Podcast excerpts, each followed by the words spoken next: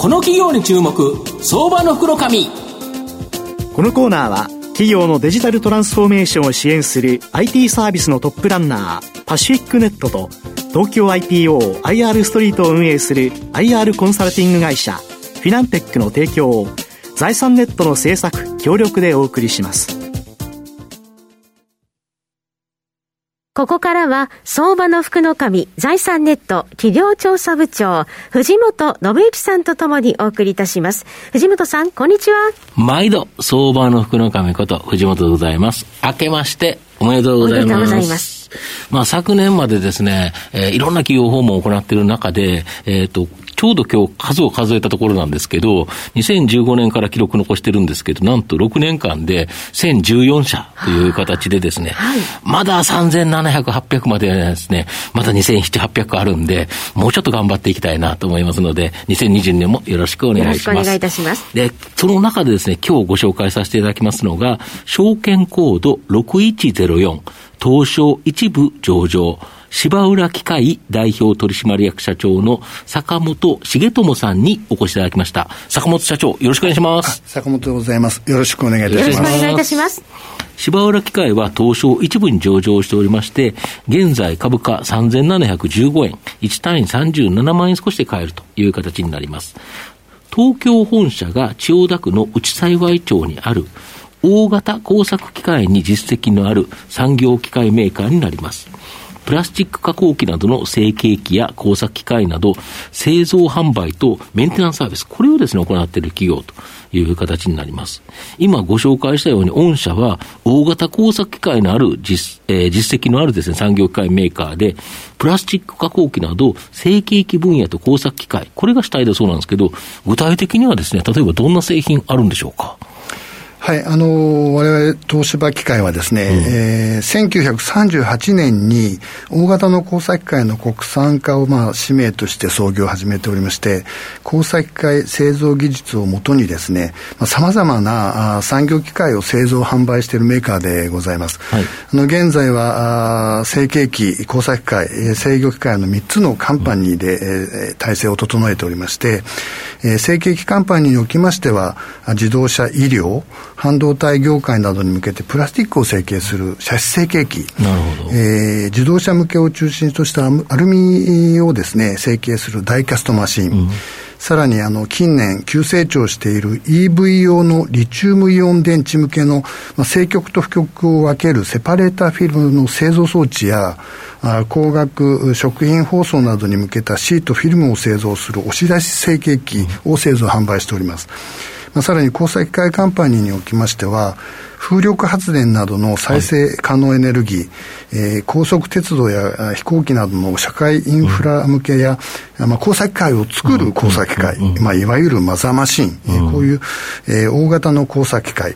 えー、さらにはスマートフォン用のカメラ、内視鏡、車載カメラなどの高精度のレンズなどをかの金型を加工する、えー、超精密加工機がございます。えー、もう一つ、制御機械カンパニーにおきましては、スマートフォンや電子デバイス、EV 電池などの搬送や組み立て用の産業用ロボットやサーボモーター、FA コントローラーなどの製品を、まあ、製造販売しているという会社でございます。かなり幅広いところで、はい、で御社、昨年、あれですよね、東芝機械から芝浦機械に社名変更された。おととしですね。あ、おととし、はい、おととしだったってい。うことですね。はい、そうでございます。そっか、去年じゃなくなったんですね。はい、1月4日ですからね。で、えっ、ー、と、前期の海外売上高比率が56%と非常に高いんですけど、はい、どんなお客様が御社のお客様になるんですか、はい、あの弊社のお客様はですね、はい、世界中のあの、うん、各種の産業のお客様に購入していただいておりまして、うん、まあ、いわゆる B2B の企業でございます。はい、従いましてですね、あのいろいろなあの多種多様なお客様が,、あのがいらっしゃいます。はい、なるほどあとえっ、ー、と、電気自動車の増大などに伴い、御社のこのリチウムイオン電池向けセパレーターフィルムの製造装置、これの受注が大変好調で、現在の生産能力を2倍に増強。まあ、再来年以降は年800億から1000億の売上規模、これが継続しそうだっていうのが、御社の資料に載ってたんですが、はい、えー、今ですね、まあ、サステナブルなあの社会の構築、まあ、脱炭素社会の実現への取り組み、うん、まあ、全世界的な流れがからですね、うん、蓄電池の需要が非常に高まっているというふうに思っています。はい、あの、まあ、現時点におきましては、はい、やはりリチウムイオンバッテリーが主体でございまして、うん、自動車につきましても EV 化がまあ世界各国でまあ加速していくことはよく皆様ご存知かと思います。リチウムイオンバッテリーの重要あの重要な部品の一つである、まあ、正極と負極を分けるセパレーターフィルムを製造する装置を、まあ、弊社で製造しておりまして、えー、ただいまお客様のお引き合い、受注が非常に活況でございます。えー、弊社のセパレーターフィルムの製造装置の強みはですね、えー、高精度でフルラインのエンジニアリングを提供できるということで、まあ、既存のお客様だけでなくてですね、新規参入のお客様からもお気合を多数いただいております。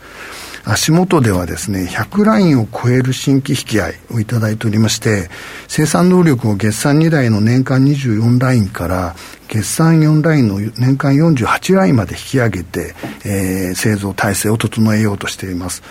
まあ、1ラインの単価がですね、まあ、15億円から20億円を超える装置でございますので、うん。まあ、24年度以降はですね、約800億から1000億の売上規模が継続できるものというふうに見ております。なるほど、はい、まあ、20×48、960だから、はい、まあ、それより高い低いがあって、まあ、800億から1000億と、はい、これ、御社の今の売上高規模に対して、かなり大きなものになりますよね。そうでございますね。あの去年の売上高っていくらぐらいですか、えー、1000億をちょっと超えるぐらい。はい、とすると、それ、まあ、そこもにも少し入ってますけど、それプラス、これがかなりオンしてくるということは、一気に売上高が拡大すると。そうですね、いうことですよね、えー、あの。そういうふうに期待しております。なるほど。はい、あと人工心臓などのメディカル、また自動運転や車載カメラ、そして AR、VR、まあ、拡張現実とか仮想現実、いわゆるメタバース最近言われてると思うんですけど、はい、これに需要が見込まれる超精密加工機事業、はい、まあ、これも拡大しそうだとか。はい。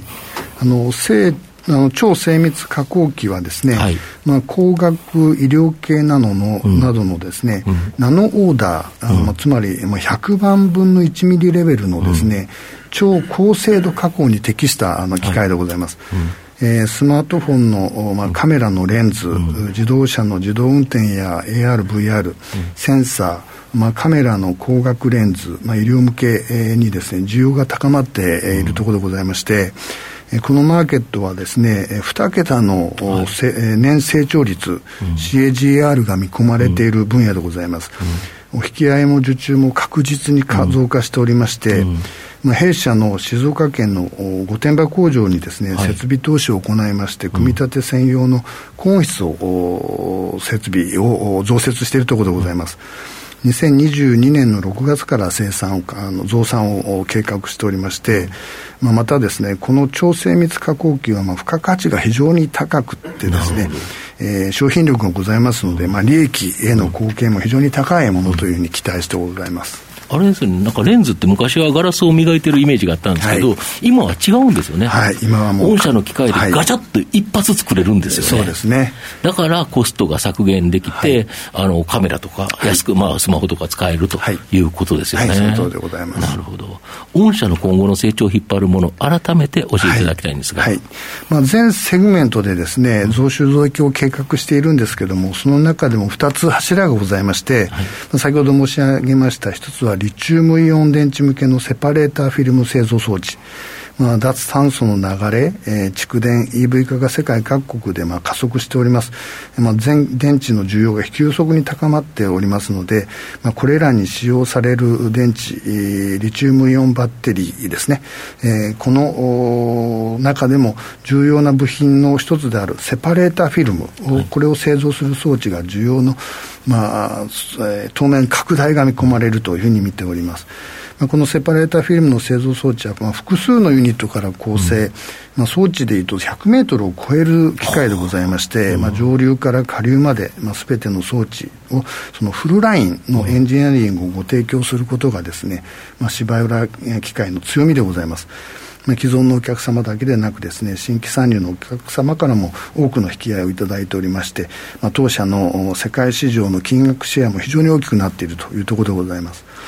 でもう一つはですね、えー、工作機械の一つである精密加工機でございます、うん。うん、まあ、精密加工機はスマートフォン一眼レフ車載防犯用の高精度のカメラレンズ内視鏡や自動車の LED のヘッドライトのレンズなど、まあ、最先端市場においてですねさまざまな光学金型の加工に使用するものでございます弊社の超精密加工機は、まあ、世界最先端技術で、まあ、競争力のある付加価値の高い商品でございますので、まあ、自動車の、えー、自動運転安全装置に欠かせないセンサーやあのカメラのレンズ、うん、AR、VR、医療向けの需要が非常に高まっておりますので、売上の規模の拡大とですね、まあ、利益の貢献、これが非常に期待できる事業というふうに考えております。最後まとめさせていただきますと、芝浦機械は東芝の持ち分を自社株取得して、東芝グループから完全独立、社名を東芝機械から、まあ、芝浦機械に一昨年変更されたという形になります。また、事業部制からカンパニー制に移行、それに伴い希望退職を行い、えー、会社を筋肉質に変革、成長投資を加速させ、大きく変革している企業だと思います。リチウムイオン電池向けセパレーターフィルム製造装置や超精密加工機など今後さらに成長が期待できる分野に積極投資しており、じっくりと中長期投資で応援したい相場の福の神のこの企業に注目銘柄になります。今日は証券コード6104東証一部上場、芝浦機械代表取締役社長の坂本重友さんにお越しいただきました。今期の売上計画が1130億円と、前期の926億円から、2割以上の増収計画となっておりますね。え坂本さんどうもありがとうございました。ありがとうございました。藤本さん今日もありがとうございました。どうもありがとうございました。フィナンテックは企業の戦略的 IR をサポートしています。IPO 企業情報の東京 IPO サイト運営、並びに上場企業の IR 情報を提供する国内最大級の IR ポータルサイト IR ストリートを運営しております。IR ストリートには企業価値向上に向け積極的な IR 活動を推進する多くの上場企業が掲載されております。トップの戦略説明動画からタイムリーな月次情報まで豊富なコンテンツを国内外の投資家にタイムリーに提供しております。irstreet.com をご覧いただき、投資機会にお役立てください。この企業に注目、相場の袋紙。このコーナーは、企業のデジタルトランスフォーメーションを支援する IT サービスのトップランナー、パシフィックネットと、東京 IPO、IR ストリートを運営する IR コンサルティング会社、フィナンテックの提供を財産ネットの制作協力でお送りしました。